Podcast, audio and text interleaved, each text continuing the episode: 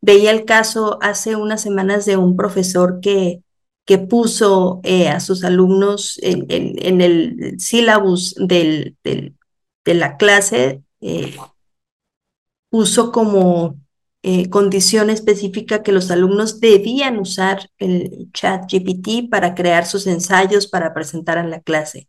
Y entonces a partir de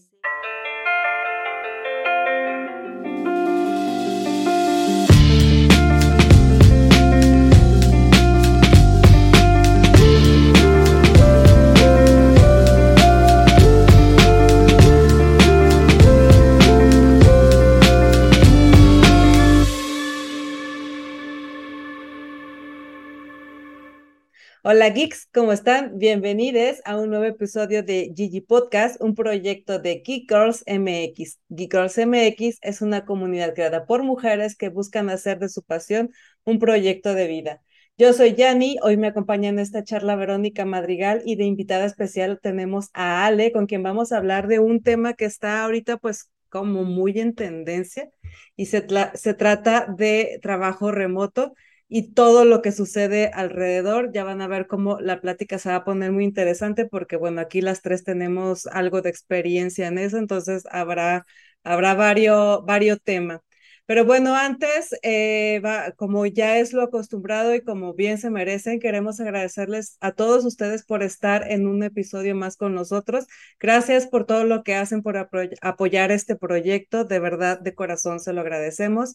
Gracias a nuestro querido patrocinador RSS, la mejor plataforma para hospedar su proyecto de podcast. Y bueno, también queremos recordarles las redes sociales. Nos encuentran en todas partes como Geek Girls MX. También tenemos página web geekgirls.com.mx.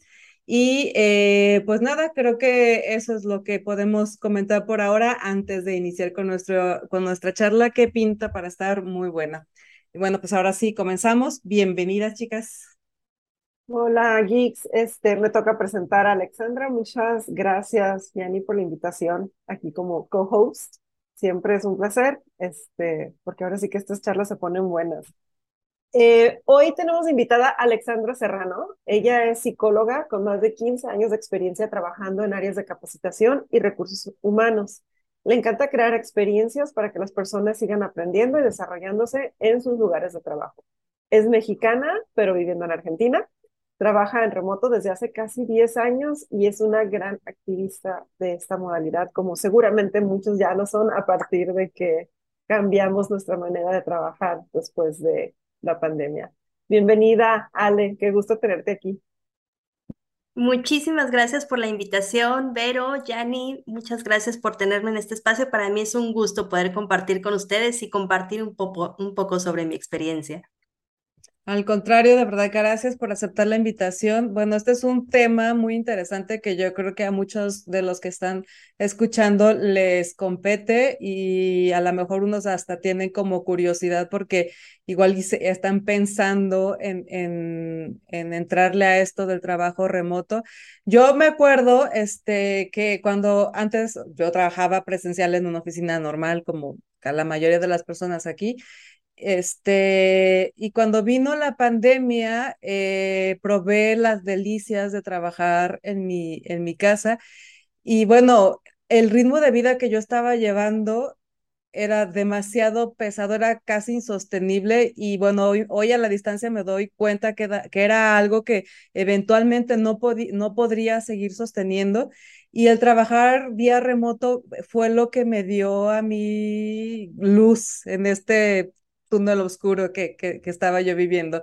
Cuando vino la pandemia, se presentó ahora sí que obligada esta opción y dije, no vuelvo. Cuando, cuando empezaron a surgir los rumores de que regresamos, dije, no, yo, yo no regreso, yo tengo que encontrar algo en donde pueda mantener esto. Y bueno, fue así que me animé a dar el salto a este, a este rollo de, de trabajar remoto. Por supuesto que tenía muchos miedos y dudas y, y es justo eso de lo que, con lo que me gustaría empezar porque estoy segura que no soy la única, muchas de las personas seguro se enfrentan con, el miedo y con los retos de, de animarse a trabajar vía remoto. Tú, Ale, no solo estás trabajando vía remoto, estás además en otro país.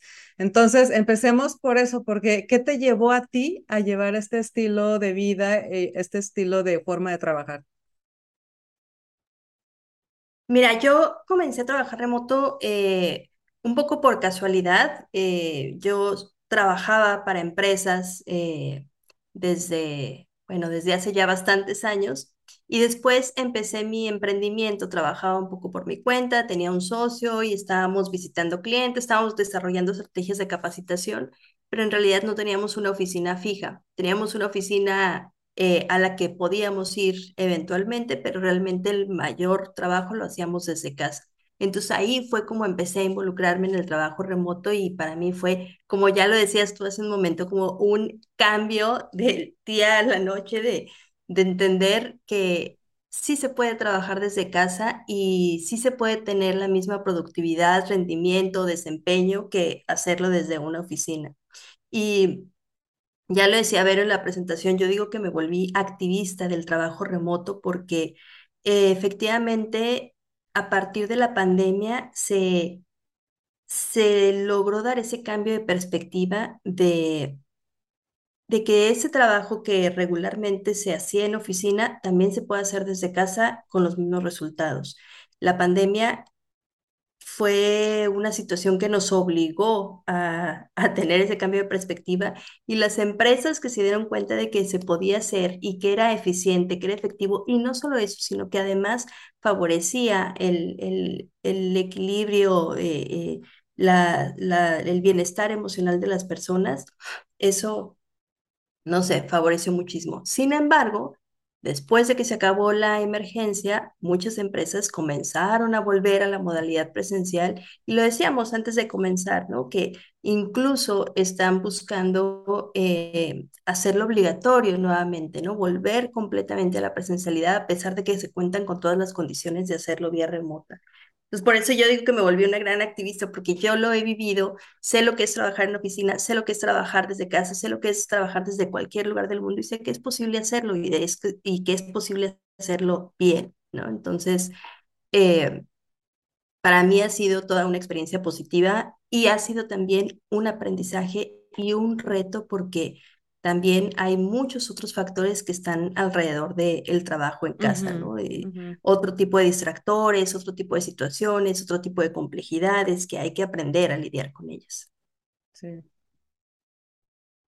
Sí, y bueno, además, este, cabe destacar aquí que tú no solo estás haciendo trabajo vía remoto, que además estás en otro país. Entonces, también no sé si nos puedes contar por qué razón estás tú ah, en, en, en, Argentina ahora. En realidad eso es más un tema personal que, que temas de trabajo. Yo vine a conocer Argentina eh, tenía muchas ganas de hacer ese, este viaje desde hacía muchísimos años y tuve oportunidad de hacerlo en 2019.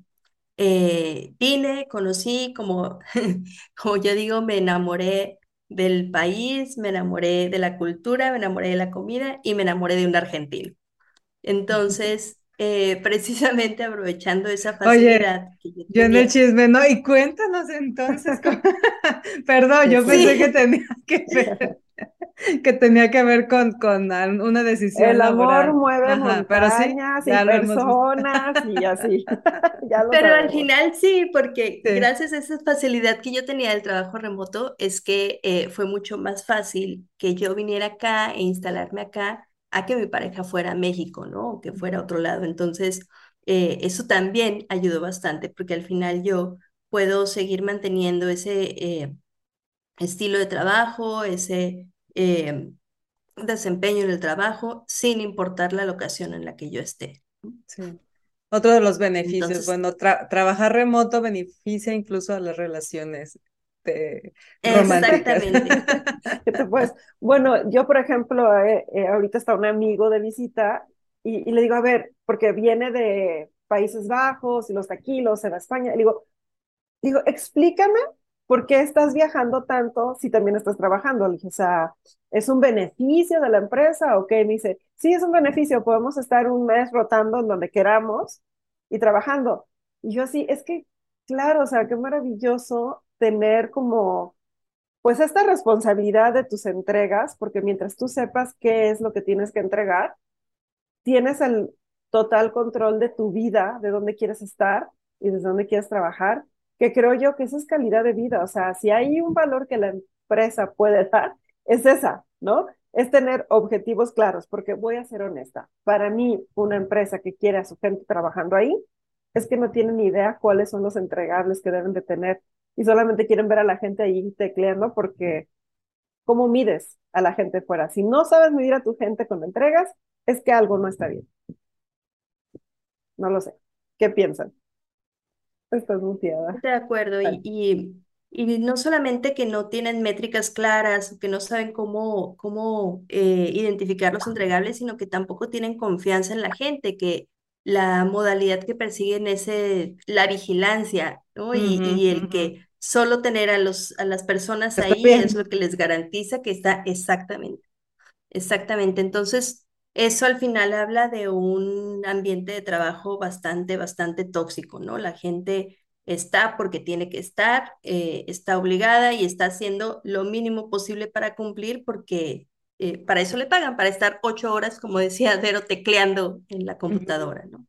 Eso no resulta en algo positivo para nadie, ni para la empresa, ni para los colaboradores. Sí, y es que realmente el tener a las personas ahí eh, de manera presencial no te garantiza que están siendo efectivas y que están siendo productivas. Eh, yo creo que una persona que es responsable lo va a hacer en cualquier parte, pues, o sea, una persona que le gusta cumplir con su trabajo que, y, que, y que se siente, que se siente mal, que es mi caso, porque a mí me da remordimiento al saber que tengo entregas o que tengo pendientes y, no hacerlas, o sea, eso ni siquiera me deja estar en paz, no importa si estoy aquí en mi casa o si estoy en la oficina, a mí, a mí me hace sentir bien saber que estoy haciendo lo que me corresponde hacer. Y punto. Y bueno, en mi caso, este, el hecho de que yo esté haciendo, que yo pueda tener la posibilidad de trabajar desde casa me, me facilita muchísimas cosas más de mi vida personal y por lo tanto a mí me conviene hacerlo bien porque, porque me conviene mantener este ritmo de eh, eh, esta opción de, de forma de trabajar. Y creo que es de esa misma manera aplica para las demás personas, pues si eres una persona a la que le beneficia, si vas a trabajar solo por ocupar un lugar, pues da lo mismo que lo ocupes aquí o que lo ocupes en una silla, en una oficina. También entiendo que no es para todos, porque sí conozco gente que, que dices que cómo puedes estar todo el tiempo en tu casa. Yo sí necesito ir a la oficina porque necesito ver a más gente, porque sí, o sea, obviamente tiene mucho que ver con, con personalidades y con, con formas de ser y con necesidades incluso personales que te adaptes o no al, al home office. Por eso, qué bueno que, que siguen existiendo las opciones de que vete a trabajar a la oficina porque lo necesitas. Pero creo que ya es como, como ponerlo como un obligatorio yo creo que te limita, o sea, realmente te limita a ti como trabajador y tú como empresa te limitas también de tener talentos de cualquier parte del mundo, o sea, porque también ese es otro gran beneficio, que es tu caso, por ejemplo. Eh, primero, yo coincido, el home office no es para todos, sí requiere crear una disciplina, es un aprendizaje, hay hay gente a la que simplemente no le gusta, como decías, ¿no? Que prefiere eh, tener que eh, tener esa rutina de levantarse, de ir a un lugar, de convivir con otra gente todos los días y está bien. O sea, yo, yo creo que ninguna modalidad es mala y creo que por eso sí debería ser una elección. Creo que en la medida en que las empresas abren esa opción de decir, bueno, tienes la opción de trabajar full remote o puedes venir ciertos días a la semana, tenemos un mix abrir esa posibilidad creo que ya es una gran, gran ventaja para las personas que puedan tomar esa decisión libremente sin sentirse presionadas y sin sentirse vigiladas cuando no lo hacen o cuando sí lo hacen. Perdón que hoy, chicas, estoy un poco con... Eh, con eh, gripe, saliendo de la gripe, sí, sí. No te preocupes. Em, entonces creo que las empresas que ofrecen esos esquemas de, del, del trabajo híbrido eh, tienen en mente esas necesidades de todas las personas. Em, hay, hay, como ya lo decía Yanni, hay personas que no, que simplemente no se adaptan o que no, no les gusta o que, bueno, está bien, está bien. Em, yo defiendo mucho el trabajo remoto, pero sobre todo defiendo esa opción de decidir, que las personas puedan saber que tienen esa posibilidad de acudir a la oficina o de trabajar desde casa. Em, algo que eh, a mí me ha favorecido mucho y, y lo mencionaste tú ahora es esa posibilidad de abrir también la perspectiva a integrar personas a los equipos desde cualquier parte del mundo. Creo que esa fue, ese fue otro de los grandes aprendizajes que surgieron durante la pandemia, que muchas empresas se dieron la oportunidad de identificar talentos en otras locaciones geográficas y ha resultado de, forma muy, muy positiva para muchos. En mi caso, por ejemplo, eh, yo actualmente estoy trabajando para una empresa que está físicamente ubicada en República Dominicana. Em, entonces, imagínense lo internacional que estoy ahora, ¿no? Mexicana viviendo en Argentina, trabajando para República Dominicana. Y, y yo trabajo en recursos humanos.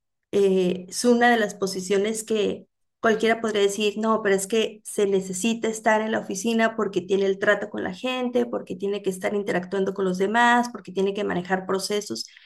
Y sí interactúo con la gente, sí trabajo con las demás personas, sí hago muchas actividades colaborativas, sí corro muchos procesos eh, enfocados a recursos humanos y todo lo hago a distancia, desde casa. Y algo que hace que funcione esto de la manera correcta es que la empresa dispone de todos los canales de comunicación y de todas las plataformas y de todas las facilidades para que esa comunicación entre equipos exista, para que esa colaboración se dé, para que realmente eh, haya una integración entre equipos a pesar de que estemos a distancia.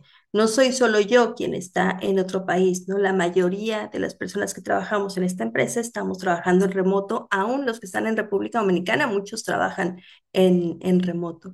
Entonces necesitamos tener los canales adecuados para mantener y asegurar la comunicación y el trabajo eficiente de todos. Si trabajáramos en remoto, así como estamos ahora, pero no tuviéramos esas em, acciones de integración, esas actividades que mantenemos como equipo, ese trabajo colaborativo, esa comunicación fluida, frecuente, em, cercana, entonces sería como eh, no sé, trabajar en solitario, se perderían de vista los objetivos, no habría una visión compartida y seguramente no estaríamos yendo hacia el mismo rumbo, ¿no? Entonces, mm. no solo es eso, no solo es tener una posibilidad híbrida de confianza en tus colaboradores, generar apertura, sino también poner a disposición los medios suficientes para que las personas realmente puedan hacerlo y puedan sentirse parte de la empresa. Justo iba a comentar eso, digo, sumando a lo que decía antes este Yanni, eh, retomando un poquito, no todas las personas están hechas para trabajar desde casa, especialmente si tu espacio es muy pequeño, ¿no? Porque a lo mejor estás en esa situación y es así como no puede, o sea, no puede ser mi santuario de descanso y además mi lugar de trabajo, ¿no? Donde de repente puede haber eh, situaciones de estrés. Y creo que también mencionas algo súper interesante, que es la integración, ¿no? a mí se me hace padrísimo, tal cual como tú dices, creo que una empresa ideal es la que te da la opción de que, ok, puedes trabajar desde casa, puedes trabajar acá con nosotros o puede ser híbrido, pero sí creo sumamente importante que por lo menos dos veces al año se puedan ver todas las personas de, eh, de la empresa, ¿no? Con estos eventos que a lo mejor de repente hacen como este tipo de activaciones y demás, ¿no? Para que puedan convivir, especialmente los equipos de trabajo que, que están trabajando día a día, ¿no? Porque es muy diferente ver un avatar. Recuerdo que en mi último trabajo, eh, como yo tardé un rato en ir, eh, por cuestiones de que tenía a los niños en la escuela y cosas así, por todo el tema de COVID, llegaron a decir que, que igual y yo era eh, una imagen. un holograma. un holograma. Decían, ahorita no tarda en mostrar el glitch, ¿no? Y yo, no, se los juro que sí soy de carne y hueso. Y hasta que llegué dijeron, ah, no, sí existes. O sea, porque decían, pero no, no, no sabemos si realmente estás aquí, ¿no? Este, entonces, como todo ese tipo de situaciones chuscas, eh, le da profundidad, ¿no? A la persona que está detrás de, del monitor, lo cual es muy, muy importante. Sé que no puede decir uno, ay, este, la gente del trabajo es mi segunda familia, digo, porque finalmente todo el mundo está trabajando bajo el concepto de ser responsable y, por algo, ¿no? Se te está pagando, pero definitivamente sí es alguien con quien convives mucho y que vale mucho la pena conocer en persona, ¿no? También. Y bueno, tú estás desde hace 10 años ya en, en esta modalidad, ¿no? Hubo mucha gente que entró en contraste, ¿no? Cuando, cuando fue lo de COVID. ¿Fue algo que tú buscaste desde un principio o fue casual? O sea, ¿qué, qué es lo que pasó hace 10 años para que tú ya te quedaras en, en, en remoto? Me di cuenta de cómo cambiaba mi calidad de vida eh, cuando empecé a probar esta modalidad. Todo empezó con el emprendimiento y, teníamos una oficina eh, a la que íbamos ocasionalmente. Eh, yo años después no seguí con ese emprendimiento, pero seguí trabajando por mi cuenta y seguí trabajando desde casa. Entonces me di cuenta que el, eh, sobre todo el, el ahorro de tiempo. Yo vivía en ese entonces en la Ciudad de México y entonces quienes conocen la Ciudad de México saben cómo es el tema de los traslados en esta ciudad monstruo y el solo pensar de eh, tener que ir de casa a una oficina, eh, soportar las horas de tráfico denso, de, o sea, las horas pico, es realmente muy, muy cansado y muy, muy frustrante. Cuando yo trabajaba eh, antes de mi emprendimiento en una oficina, eh, yo trabajaba en Santa Fe, que eso me implicaba eh, centro corporativo eh, de la Ciudad de México, eh, o zona de corporativos, que está más bien a las afueras de la Ciudad de México, y eso me implicaba un traslado casi de dos horas diarias, ¿no? De ida y de regresos, era realmente muy, muy cansado. A mí me gustaba mi trabajo, me gustaba el lugar en el que estaba, pero ese desgaste de, de tiempos de verdad cobra factura después de un rato.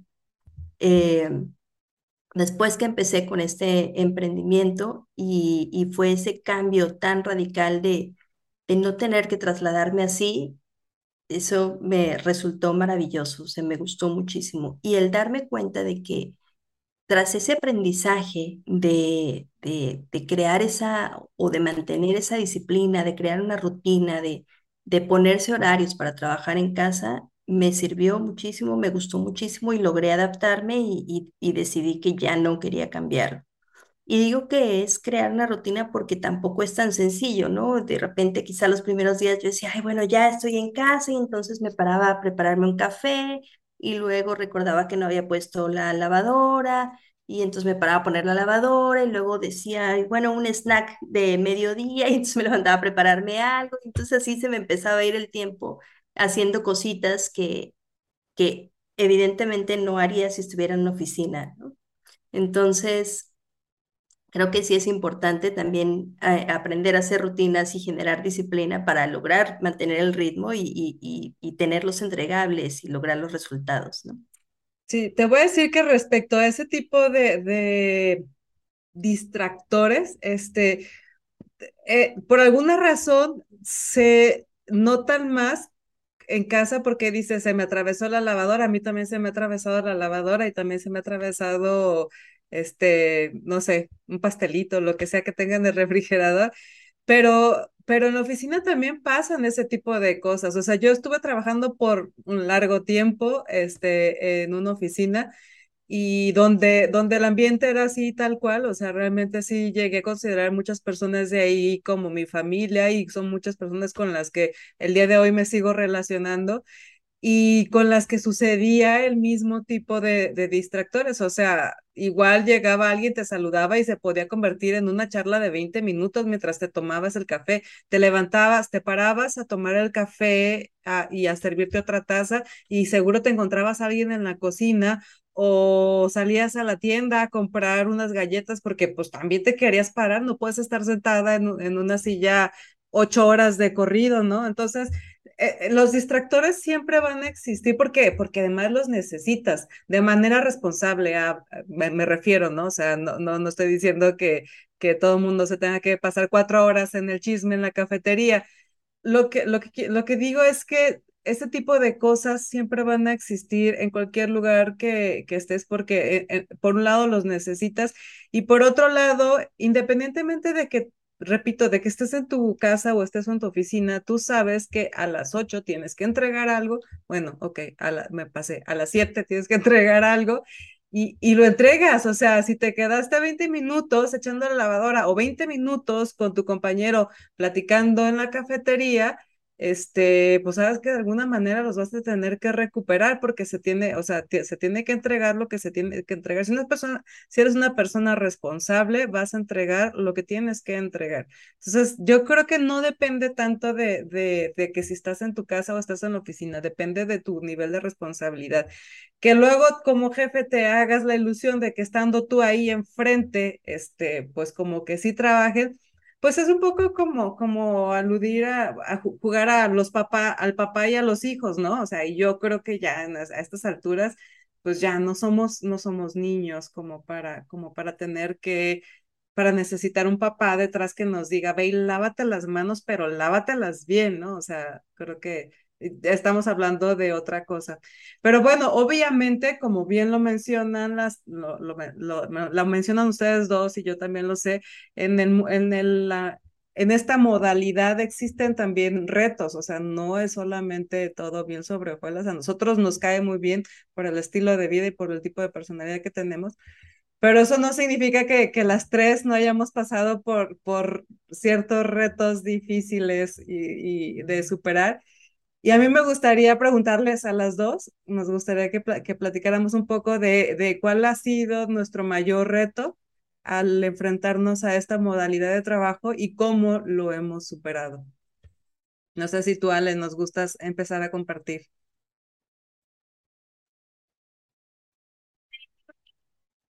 Eh, yo creo que eh, un reto para mí ha sido volver a salir suena horrible esto, pero a veces estoy tan compenetrada en, en, el trabajo en casa y luego me quedo haciendo cosas en casa que hay veces que en días no salgo, no salgo porque no tengo a qué salir, ¿no? Entonces, eh, eh, trato de empezar a la hora que tengo que empezar, hago mi trabajo, cumplo con las tareas que tengo que hacer, entrego mis entregables, trato de terminar a mi hora es difícil a veces eh, porque siempre surgen cosas en, a lo largo del día, pero trato de no quedarme mucho más tiempo del que debería, porque eso también puede pasar y eso también se vuelve un reto, como tener ese distanciamiento entre lo que es el trabajo y lo que es tu tiempo personal, lo que es tu espacio de casa.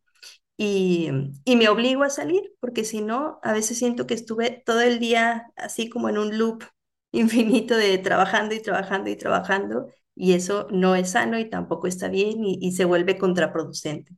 Entonces creo que ese ha sido un reto como yo misma detenerme y, em, y obligarme a, salir, estirar las piernas, aunque no tenga nada que salir, pues salir, caminar, estirarme cambiar de aires un rato y no mantenerme todo el tiempo en casa. Y eso sí, tener muy claro ese distanciamiento entre el trabajo y el tiempo personal. O sea, e, ese, ese ha sido un reto común no sentirme culpable por desconectarme y decir, hasta aquí fue mi trabajo hoy.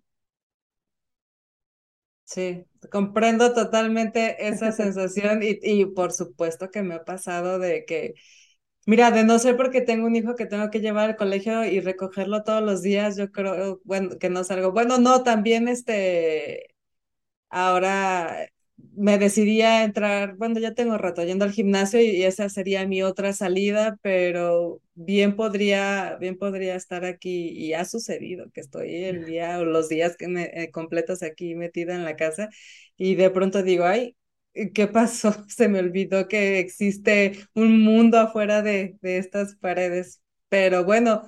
En, en realidad a mí no me afecta tanto, yo, yo sé que sí, que no está bien, no es de gente normal, pero a mí no me afecta tanto que pasen días y que no tenga yo como tanto contacto este, externo. No me considero tan antisocial, creo que sí soy, sí puedo convivir. Digo, pertenezco a una comunidad de 10 mil mujeres registradas en línea, creo que puedo sociabilizar, pero igual puedo estar en casa. pero comprendo, comprendo perfectamente la, la situación. ¿Y tú, Vera, cuál ha sido para ti? El reto, este, creo que me pasó igual que Ale, eh, al principio, después de, de pandemia, sí me costó como mucho salir. De hecho, a mí me cayó como anillo al dedo pandemia, como que dije, ay, pues ya, no, uno no puede salir uno, ¿no? O sea, todo bien, y pues con mis hijos aquí, todo, o sea, creo que yo al contrario de lo que le pasó a muchas personas de qué vamos a hacer con todos con la compu y todo, no, yo sí de volada reacomodé casa y hasta se me hacía chido porque yo sentía que era mi espacio de coworking con mis hijos, eran mis contitas de, de trabajo. Entonces sí, salir fue un problema. Y la otra que creo detecté de, ya trabajando en remoto es que a veces es más difícil y, y, y lo quiero como eh, conectar con pregunta para ti, Ale, porque creo que luego pasan cosas como los mensajes, te pueden escribir un mensaje y se escucha mucho más fuerte, ¿no? De lo que realmente es, o de repente no tienes tanta confianza con una persona y puede pasar algún tipo de, de sensación como que se puede malinterpretar una comunicación y es muy incómodo porque como que no puedes negociar a veces ciertas cosas o, o cómo decirlo, como asegurarte que las cosas están bien con, con los demás, con los que estás trabajando en tu equipo, porque no los estás viendo, ¿no? Entonces, a mí sí me llegó a pasar eso, ¿no? El, el, el, querer salir otra vez y el saber si mi equipo realmente estaba bien conmigo, ¿no? especialmente cuando había a lo mejor diferencia de opiniones en ciertas cosas. Creo que eso fue de los retos eh, más grandes de cómo puedo abordar esta situación para hacerle saber al otro que pues todo bien, ¿no? ¿Cómo ves, cómo ves tú esa parte, ¿no? Que aquí entramos un poquito al tema incluso cultural, porque sí me tocó trabajar con gente de Marruecos que son totalmente diferentes a como son los mexicanos, y luego como es la gente también en Estados Unidos, como short and sweet, así como te dicen las cosas y sale bye.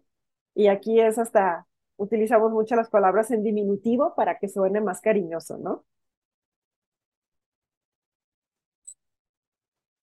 Este, este tema también es súper, súper importante, Vero, y, creo que sí es todo un reto y hay que aprender a manejarlo. Y es el tema de la comunicación eh, eh, eh, a, distancia, ¿no? No solo escrita, sino también incluso en llamadas, pero, pero creo que se siente mucho más cuando es de forma escrita, porque precisamente no sabes cuál es el tipo, la entonación, ¿no? El, el, el significado que hay detrás del mensaje.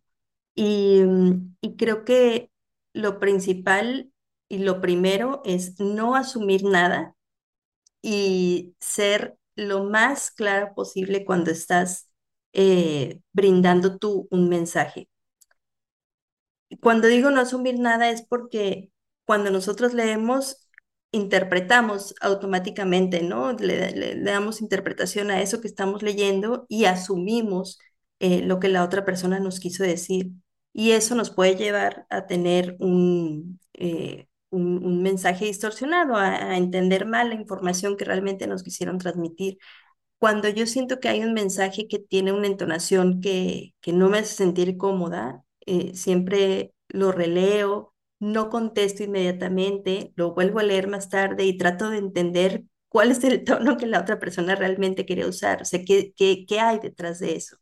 Y muchas, si no es que la gran mayoría de las veces, eh, soy yo la que está sintiendo un tono eh, quizá de molestia o, incorrecto del que realmente era. O sea, cuando yo vuelvo a leer ese mensaje un rato después y, y, trato de ponerlo en contexto y trato de entender qué es lo que la otra persona estaba transmitiendo, me doy cuenta de que, ah, no era por ahí por donde yo creía, sino que era por aquí. Y entonces, si todavía no está claro, pongo un mensaje como, a ver, lo que me quisiste decir es esto y esto y esto. Ah, ok. Y entonces damos claridad, alineamos y se vuelve una comunicación mucho, mucho más fluida. Porque la primera reacción es, eh, es, es, responder inmediatamente o lo, o lo que primero quisiera hacer es responder inmediatamente, decir, no, de defenderme, ¿no? Quizá, no, no, no, no, es que es así. Entonces hay que respirar hondo, no asumir nada y tener claridad, buscar la claridad en esos mensajes. Hay, mm, hay veces que, eh, que se tienen conversaciones difíciles también de esta manera, ¿no? Y, y para las conversaciones difíciles lo ideal es que no sea por un mensaje escrito, eso lo hace mucho más largo, mucho más complejo, mucho más difícil, mucho más doloroso incluso.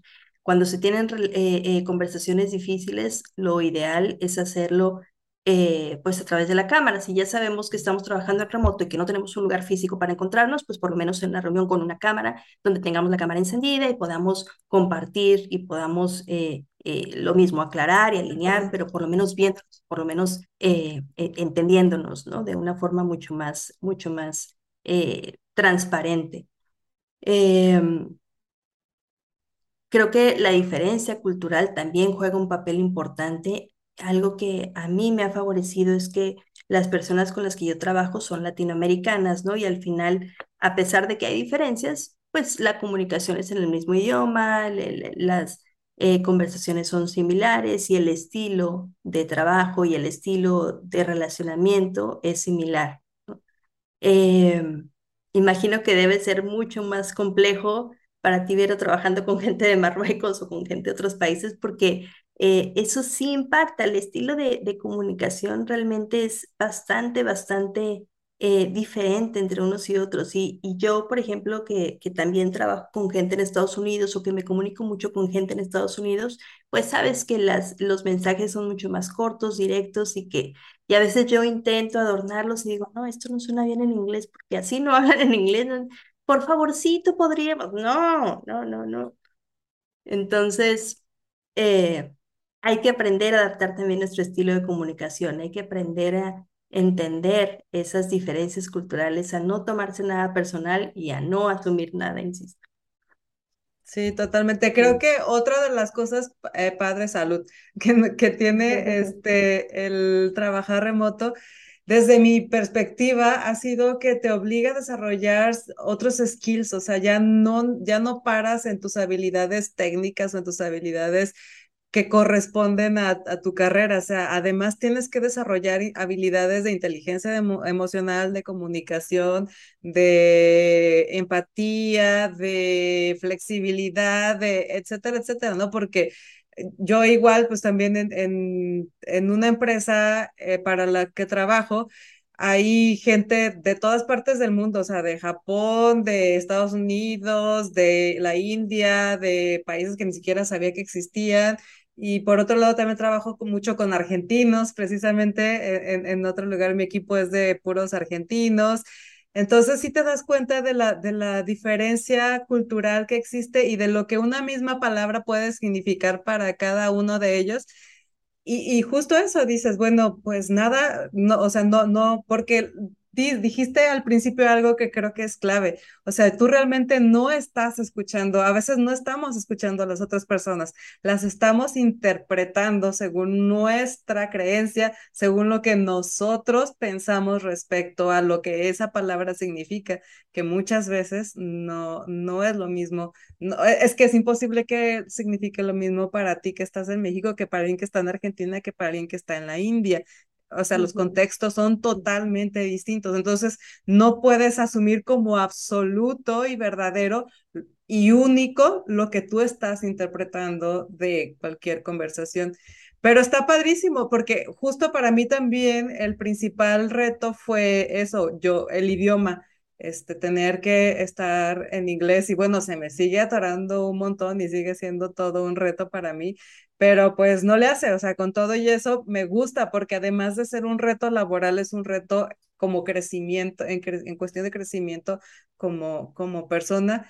Y de otra manera este, yo, o sea, no, no había tenido ni la oportunidad ni la necesidad de desarrollarlo trabajando en una empresa de manera presencial aquí.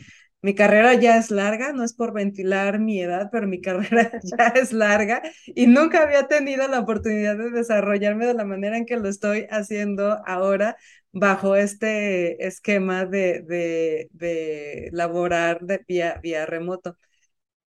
Pero bueno, definitivamente creo que eh, el, rollo cultural, el rollo de la comunicación son importantes, pero a favor, porque bueno, creo que se nota que, que, estoy muy a favor, tenemos a la tecnología, o sea, realmente hoy en día tener, tener estos acercamientos, yo, a diferencia, por ejemplo, de Vero, que sí tuvo la oportunidad de conocer a, eh, de manera personal a sus compañeros de trabajo, yo conozco a, algunos de ellos porque están aquí en México y incluso están aquí en mi misma ciudad, pero hay otros que nunca he visto y nunca veré seguramente en, en persona. ¿Estás de acuerdo que no sé si algún día voy a conocer a los que están en Japón, por ejemplo? No, ojalá sí, ojalá sí, pero, pero bueno, ajá, sí, o los que están en la India, no sé, me encantaría, pero pero eso no ha sido una limitación, no, yo no lo quiero sentir como una limitación. Este, tenemos, tenemos contacto por medio de la tecnología que, que la verdad es que viene, que, que viene a, favorecer bastante en ese sentido. Y, y si, lo, si lo sabes utilizar como, como una herramienta, pues para eso y para resolver ese y muchos otros problemas que, que surgen. Esa es una buena pregunta para Ale. Ale, ¿qué, ¿qué, tecnología te ha ayudado a ti en lo personal a llevar ahora sí que a otros niveles tu, tu trabajo?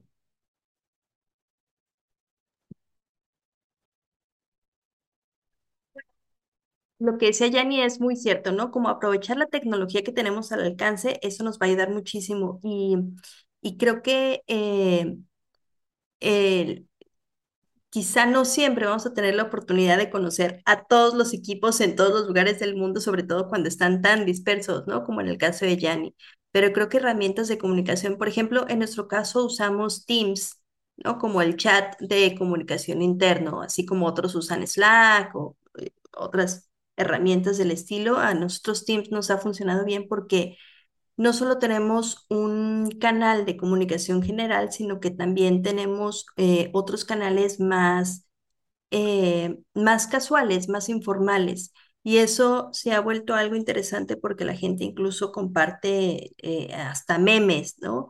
O comparte tips o comparte recomendaciones o recetas de cocina. Y entonces las conversaciones se vuelven mucho más casuales, mucho más cercanas, mucho más cálidas y no solamente es un canal eh, de comunicación corporativa donde la comunicación va eh, de manera vertical, ¿no? Sino que es algo que se vuelve mucho más transversal a toda la organización y cualquiera puede participar. Eso es algo que nos ha ayudado muchísimo eh, a mantener como esa cercanía y esa, esa fluidez en la conversación. Pero pues también tenemos herramientas de, de trabajo eh, colaborativas, eh, las herramientas, nosotros tenemos el, la suite de Microsoft Office, entonces eh, las herramientas de trabajo colaborativas como el Planner, que también está integrado a Teams, eso nos ayuda mucho a tener proyectos que podemos ir trabajando, que, que sigue como las mismas eh, los mismos principios de Trello, que es otra herramienta que también nos ha funcionado muy, muy bien. A mí Trello en lo personal me gusta mucho. Em, tenemos herramientas de gestión de, personal que, que cada persona tiene acceso a su propio dashboard en, este, en esta plataforma y entonces puede administrar sus días de permiso, eh, solicitar sus vacaciones, hacer preguntas a recursos humanos, eh, buscar información relevante sobre, sobre eh, su perfil o sobre temas que requiera. Em, entonces, tenemos una plataforma de aprendizaje, nuestra propia LMS, entonces, en esta plataforma de aprendizaje, las personas van encontrando cursos de formación en línea que pueden ir, a los cuales pueden ir accediendo. Eso estamos trabajando todavía, pero la idea es que la gente tenga acceso a capacitación en la forma eh, eh, eh, de manera inmediata y cuando lo necesiten, ¿no? Entonces, eso también es otra herramienta que para mí es muy, muy, muy favorecedora porque puedes tener información eh, o adquirir conocimiento en el momento en que lo requieras y eh, en el lugar en el que estés, ¿no? En cualquier momento, en el lugar en donde estés. Entonces, eso también nos ayuda muchísimo. Em, y bueno, cada equipo de trabajo tiene también sus propias herramientas, eh, sobre todo los equipos de, de desarrollo, ingeniería, tienen herramientas ya mucho más especializadas eh, para llevar a cabo sus funciones, pero en general, o sea, estas que les estoy contando son herramientas de uso general que, que nos favorecen mucho y que facilitan la interacción y la comunicación. Eso, eh, eso es maravilloso. Digo, a mí eso fue lo que me impactó y yo creo que Yanni también, este, en cuestión de trabajar como remoto, de ver justamente cómo la tecnología, cómo se digitalizan las empresas, porque finalmente estamos hablando de una digitalización, en donde es tan cómodo de repente encontrar tu información, ver este, en, en, qué, en qué van tus vacaciones, si ya te ganaste un día más o qué vas a hacer, cuáles son los próximos días no laborales, en qué nivel estás dentro del organigrama, ¿no? De la empresa, además la comunicación. Eh, y una cosa que, que sí tengo que decir de mi, de mi, previa experiencia con la última empresa que trabajé, no solamente es tener la tecnología, es también saber cómo utilizarla, porque así la tecnología por sí sola no va a hacerlo todo por ti. O sea, es solamente una herramienta, ¿no? Entonces yo recuerdo que hacían este, convocatorias, eh, cada viernes entrevistaban a alguien de la empresa random este, para conocer sobre su cultura, sobre sus gustos, hacían una presentación. Claro, hacían, o sea, utilizaban la, la, las herramientas de comunicación de la tecnología que ya tenían implementada, pero finalmente tuvo que haber una mente maestra detrás de la gente a cargo de People para hacer estas dinámicas y convocar a todos, ¿no? Entonces, cuando tienes gente proactiva, gente con buena visión en los equipos, entonces es un match perfecto con todas estas herramientas en tecnología que, que se adquieren, ¿no? Porque es una manera, lo que tú mencionabas muy al principio, de hacer sentir a la gente remoto como parte de esta empresa. Sí, totalmente. Y además, este, otra cosa que creo que tiene, es que otra de las características que, que tiene esta modalidad, y bueno, yo creo que incluso en general, pues es, la, es el constante aprendizaje, el, estar constantemente ah, actualizándote de las, de, de qué herramientas, este, porque están surgiendo nuevas necesidades, están surgiendo Mm, eh, nuevos problemas a partir, no son problemas, más bien necesidades a partir de, de estas modalidades, por lo tanto, nuevos retos, por lo tanto están surgiendo nuevas herramientas con cuáles resolverlos, este, y tienes que estar en constante eh, capacitación, en constante actualización. Obviamente, el, el, hay mucha competencia y me refiero a competencia sana, pues, o sea, hay, hay mucha gente que, que tiene que, más, skills desarrollados que tú y eso por supuesto que le da, que lo lleva a tener mejores oportunidades. Sí o no, también teníamos, habíamos, tenemos una plática previa con alguien que nos, con otras dos personas donde terminábamos diciendo, bueno, a veces es el algoritmo el que te termina el que te termina eligiendo y no tanto como las personas, pero bueno, no siempre vamos a pensar que en realidad el tener todas estas herramientas, el estar en constante actualización, son cosas que, que yo le veo muy a favor realmente de, de, ser parte. O sea, el, tener esta competencia sana y el que estés obligado a estarte capacitando constantemente es algo también que, que, está, que yo le veo muy a favor, no solo como elemento de una empresa, sino también tú como, como persona. No sé qué piensan ustedes de eso.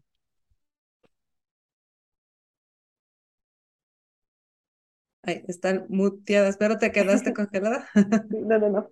Yo digo que Ale, Ale nos, nos diga, nos comente desde su experiencia y, también me gustaría preguntarte, Ale, eh, los tips para personas que están trabajando en donde tú estás, en el puesto que tú tienes, por ejemplo, eh, si no están en esta empresa grande, ¿no? Hace un momento decías que tú empezaste sola. ¿Cómo, te, cómo organizarse? ¿Qué tecnología utilizar para empezar a, a encontrar como esta buena disciplina y organización para tener realmente, para ir viendo su avance, ¿no? En el trabajo, porque creo que a veces es muy, muy este, difícil medirse, ¿no? Resultados. Digo, además de lo que ahorita comentaba Yanni, esa sería como la segunda también pregunta. Sí, eh, ay, perdón, pues bueno, siguiendo un poco el, el orden de ideas de lo que decían eh, respecto, respecto a la tecnología, o sea, totalmente de acuerdo, la tecnología o la, la, la transformación digital eh, no tiene tanto que ver con tecnología, sino con personas, ¿no? O sea, creo que definitivamente necesitamos estar preparados y, y preparadas para poder enfrentar los desafíos de un mundo que, que, que es eh, un mundo buca, ¿no? El, término este acuñado ya hace bastante tiempo, pero que sigue muy, muy vigente y como estamos en un mundo que es eh, volátil, ambiguo, incierto, complejo, sigue cambiando todo el tiempo y, y así como sigue cambiando todo el tiempo, todo el tiempo surgen nuevas tecnologías que tenemos que ir adoptando y que tenemos que ir analizando y que tenemos que ir aprovechando para mantenernos vigentes, para mantenernos eh, actualizados y para mantenernos, eh, pues sobre todo, eh, eh, actuales eh, y listos para enfrentar todos estos cambios, ¿no? Por ejemplo, ha habido muchísima, muchísima controversia los últimos meses con el tema del el chat GPT, ¿no? Y entonces eh, muchas personas a favor, muchísimas personas en contra, y entonces hablan de que nos va a quitar el trabajo a todos y hablan de que debería prohibirse en las escuelas y debería prohibirse los espacios de trabajo. Y, y yo creo que pues se trata de una revolución, ¿no? De, de una nueva transformación que tenemos que conocer, entender y, y, y hasta identificar cómo podríamos aprovecharla de la mejor manera posible para lo que hoy estamos haciendo, ¿no? Eh, veía el caso hace unas semanas de un profesor que, que puso eh, a sus alumnos en, en, el sílabus del, del, de la clase. Eh, puso como condición específica que los alumnos debían usar el chat GPT para crear sus ensayos para presentar en la clase. Y entonces a partir de ese, ese uso del, de la creación de sus ensayos usando el chat GPT, debían identificar las fuentes y asegurarse de que la información fuera correcta. O sea, tenía que haber todo un ejercicio detrás de eso y no solamente como pedirle a la herramienta que hiciera algo y presentar el resultado, sino analizarla, comprenderla, hacer una síntesis de la misma, o sea, tener todo un trabajo a, atrás de ello. Entonces, eso es lo que creo, ¿no? Que con todas las tecnologías que surgen, pues tenemos nosotros que, que explorarlas, jugar con ellas, divertirnos, entender qué nos sirve, qué no nos sirve y aprender a discernir. Creo que algo muy, muy importante y que nos está haciendo mucha, mucha falta hoy en día es esa capacidad de discernimiento y de pensamiento crítico frente a todo lo que nos encontramos en el día a día. Eso es súper, súper claro. Y mm, respecto a cómo generar esa disciplina, Vero, y, y cómo poder, eh, eh, pues, lograr el, el éxito o lograr el mejor desempeño trabajando desde casa es eh, apoyarse de esas tecnologías que hoy existen y que nos pueden favorecer la creación de la rutina, ¿no? Hay, eh, hay una herramienta que no es necesariamente digital, pero que a mí me ha funcionado mucho, que es una técnica famosísima también, que es la técnica Pomodoro, y es una técnica bastante sencilla para llevar el control de, de tus tiempos, ¿no? Que son... eh, vas seteando el reloj eh, en, en, en unos minutos. Cada cierto tiempo haces una breve pausa de cinco minutos, vuelves a setear el reloj y hasta que cumples cuatro, promo, cuatro pomodoros, eh, tomas una pausa más larga y, y luego vuelves a iniciar. Esta técnica es bastante sencilla y se llama Pomodoro porque está basada así en esos relojes de cocina que pones ahí tus 25 minutos y, y, después suena y es realmente muy efectiva, pero incluso hay aplicaciones que te ayudan a llevar ese control de tiempo. Para mí eso ha sido básico, como poder tener eh, una, eh, un control para yo misma, ir midiendo mis tiempos, eso me ha servido mucho. Y por supuesto, una lista de actividades del día, eh, que también hay aplicaciones para eso, lo más, de lo más sencillas, pero tener una lista de actividades del día a mí me ayuda muchísimo a sentir que estoy organizada y que puedo ir cumpliendo con Y actividades que y vas listo. haciendo tu, y, y que voy tachando, sí, y esa, y esa sensación de logro, eh, esas pequeñas victorias de, del día a día también suman en tu automotivación. Ujú, Y ese es otro aspecto súper, súper importante cuando estás trabajando solo y cuando estás trabajando en casa. Necesitas mantenerte automotivado porque no tienes a alguien que esté ahí enseguida todo el tiempo diciéndote, oye, vas bien, oye, deberías mejorar esto, oye, deberías mover por acá, oye, ¿cómo vamos con esta cosa? Tú tienes que tener control y autonomía de lo que estás haciendo. Y muchas veces es fácil eh, eh, como, como perder un poco de vista el, el objetivo. A veces eh, puedes sentirte aislado, a veces puedes sentirte sola, a veces puedes sentir que necesitas más acompañamiento, a veces puedes, no sé, no, no todos los días son la mejor maravilla del mundo y necesitas mantener la motivación, necesitas eh, ser una persona automotivada para poder seguir adelante.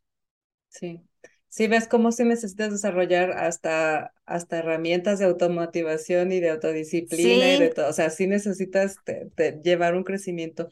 Pero dijiste ahorita algo ah, que, que me pareció muy interesante y totalmente de acuerdo respecto a cómo tu maestro aborda el tema de la inteligencia artificial la, la, realidad es que la inteligencia artificial ya está aquí, le, nos guste o no, ya no se va a detener. Yo creo que es un fenómeno como todos los demás que hemos visto en donde nos da, hay resistencia por miedo a lo desconocido, porque no lo terminamos de conocer completamente, pero eh, para bien o para mal, dudo mucho que esto dé pasos atrás. Yo creo que todo lo contrario. Y yo creo que eh, esta es la versión 2023 de la revolución industrial en donde el petróleo son los datos y se va a quedar, o sea, se va a quedar para evolucionar. Y en lugar de, de, de, reprimirla o de, o de tratar de prohibirla, porque ya sabemos que la prohibición no funciona, no es una técnica que funcione en, en ningún sentido, este, la, lo, lo mejor que podemos hacer es aprender a usarla, aprender a usarla para que... Totalmente. Ya, ya lo he dicho, eh, lo dije en algún otro programa, y lo repito ahora, se lo escuché a Ofelia Pastrana, este, yo creo que si tienes miedo de que la tecnología te, te quite tu trabajo, sé tú esa persona que, que, que aprende a, a, usar la tecnología que te va a quitar el trabajo, porque como dices, la tecnología por sí sola, creo que lo, lo mencionó, pero no, no va a hacer nada, o sea, ChatGPT no hace nada solito hasta ahora, pero necesita que, que, que de alguien que le dé que le dé instrucciones, que le diga qué hay que hacer. Claro. Entonces, bueno, si sé tú esa persona que te sustituye a ti mismo en tu trabajo aprendiendo. Creo que el, el, el, prohibir, pues no, no nos va a llevar a ningún lado. Es mucho mejor el aprender a, a utilizarla como herramienta, como lo hemos hecho hasta ahora, utilizar la tecnología como herramienta. Y por otro lado, también referente a lo de la, de, ¿qué, qué, qué te llevaría a ser me, puse a pensar ahorita de que qué te llevaría a ser una persona exitosa trabajando eh, vía remoto, pues yo creo que el primer paso es decidir si quieres ser una persona que tenga una carrera trabajando vía remoto. Creo que es el, o sea, ¿qué, qué es lo que quieres? ¿Qué, ¿Qué, tipo de persona eres? ¿La que, ¿La que te gusta estar en la oficina o la que, y, de, y trabajar de manera presencial o la que le gusta y le funciona mejor estar en su casa? Y creo que a partir de ahí, de que, por eso tan importante que te den la opción de ser tú quien decide, porque ya eh, trabajando en la modalidad que sea, pero que tú decidiste, ya eso te motiva a desempeñarte mejor en cualquiera de las dos modalidades retos, distracciones y etcétera, etcétera, yo creo que siempre va a haber. Exactamente, totalmente de acuerdo. Creo que eh, es, es importante conocerse a, a uno mismo y decir, bueno, tengo esa capacidad de adaptación, soy flexible o quizá no tanto, me gusta estar en casa o quizá no tanto, necesito la convivencia diaria con otras personas, necesito la interacción frecuente con los demás, eh, necesito sentir que tengo a mi jefe ahí enseguida para preguntarle cualquier cosa. Eh, no sé, como que sí es importante hacerse esas preguntas básicas para, para saber si realmente estamos dispuestos o si tenemos las habilidades o si podemos desarrollar las habilidades o si realmente no nos interesa. Y yo por eso insisto en que eh, tampoco está mal o es que estén mal las personas que no quieren hacerlo. Eh, defiendo mucho eso, de que sea una, una decisión, ¿no? de que las personas puedan sentirse con esa libertad de poder eh, espaciar los días, de poder trabajar 100% desde casa o poder trabajar 100% en oficina, también es válido. Eh, como tú dices, cuando las personas tienen esa opción, entonces ya la perspectiva y la forma en que se enfrentan a su día a día cambia y el desempeño definitivamente mejora. Sí, totalmente. Pues bueno, muy bien chicas, ya estamos en la recta final de nuestra conversación. No sé si alguna de las dos le quede pendiente algún tema por mencionar que no lo hayamos tocado aún. Y si no, este, pues no sé si Ale nos hagas el favor de compartirnos tus redes o cualquier medio de comunicación en, en, donde las personas que nos están escuchando a lo mejor se quedan con alguna duda o a lo mejor quieren preguntar algo, pues igual lo pueden hacer aquí en el episodio, dejando sus comentarios, pero no sé si existe la posibilidad de que alguien se pueda contactar contigo si, lo, si quisiera. Sí, gracias, Jenny. Pues eh, eh, me pueden encontrar en LinkedIn con mi nombre completo, Mónica Alexandra Serrano Rubio.